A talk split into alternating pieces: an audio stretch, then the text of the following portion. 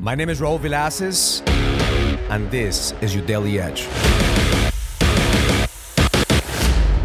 This weekend, my son got an email from the school saying that his first semester in college, he made it in the dean list. That's a huge deal because when most kids are trying to figure out how to find their footing in the first semester, he was able to excel. He was able to go beyond what he was capable of doing before. I told him, got celebrated. I took him to breakfast and with a conversation, I said, how do you feel?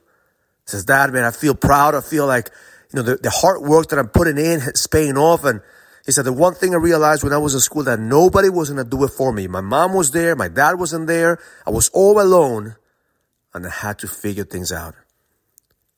And now this is time for celebration. This is when we double down. And I told him, I'm proud of you.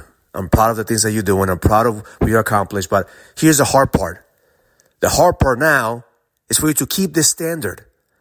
The hard part is now keep the momentum going because see, most men, once they reach a certain level of success, and they, they drop their guard. They lower their standard.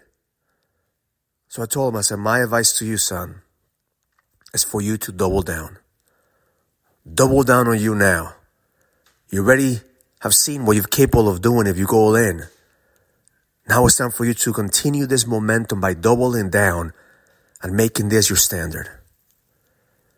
See, a lot of men, we struggle with doubling down on ourselves. We want to take care of everyone else. We want to make sure everyone is taken care of, but we don't double down on ourselves. That's the biggest difference that I see between men who have the edge and those men that are losing the edge. And men who have the edge understand the concept of doubling down when they're winning. Celebrating their, their base hits will allow them to celebrate their home runs. Allowing yourself to be proud of what you've accomplished. The base hits, the small wins will help you build momentum. So my intention for you today is to double down on you. No matter where you are right now in life, whether you're struggling, whether you're winning, there's another level.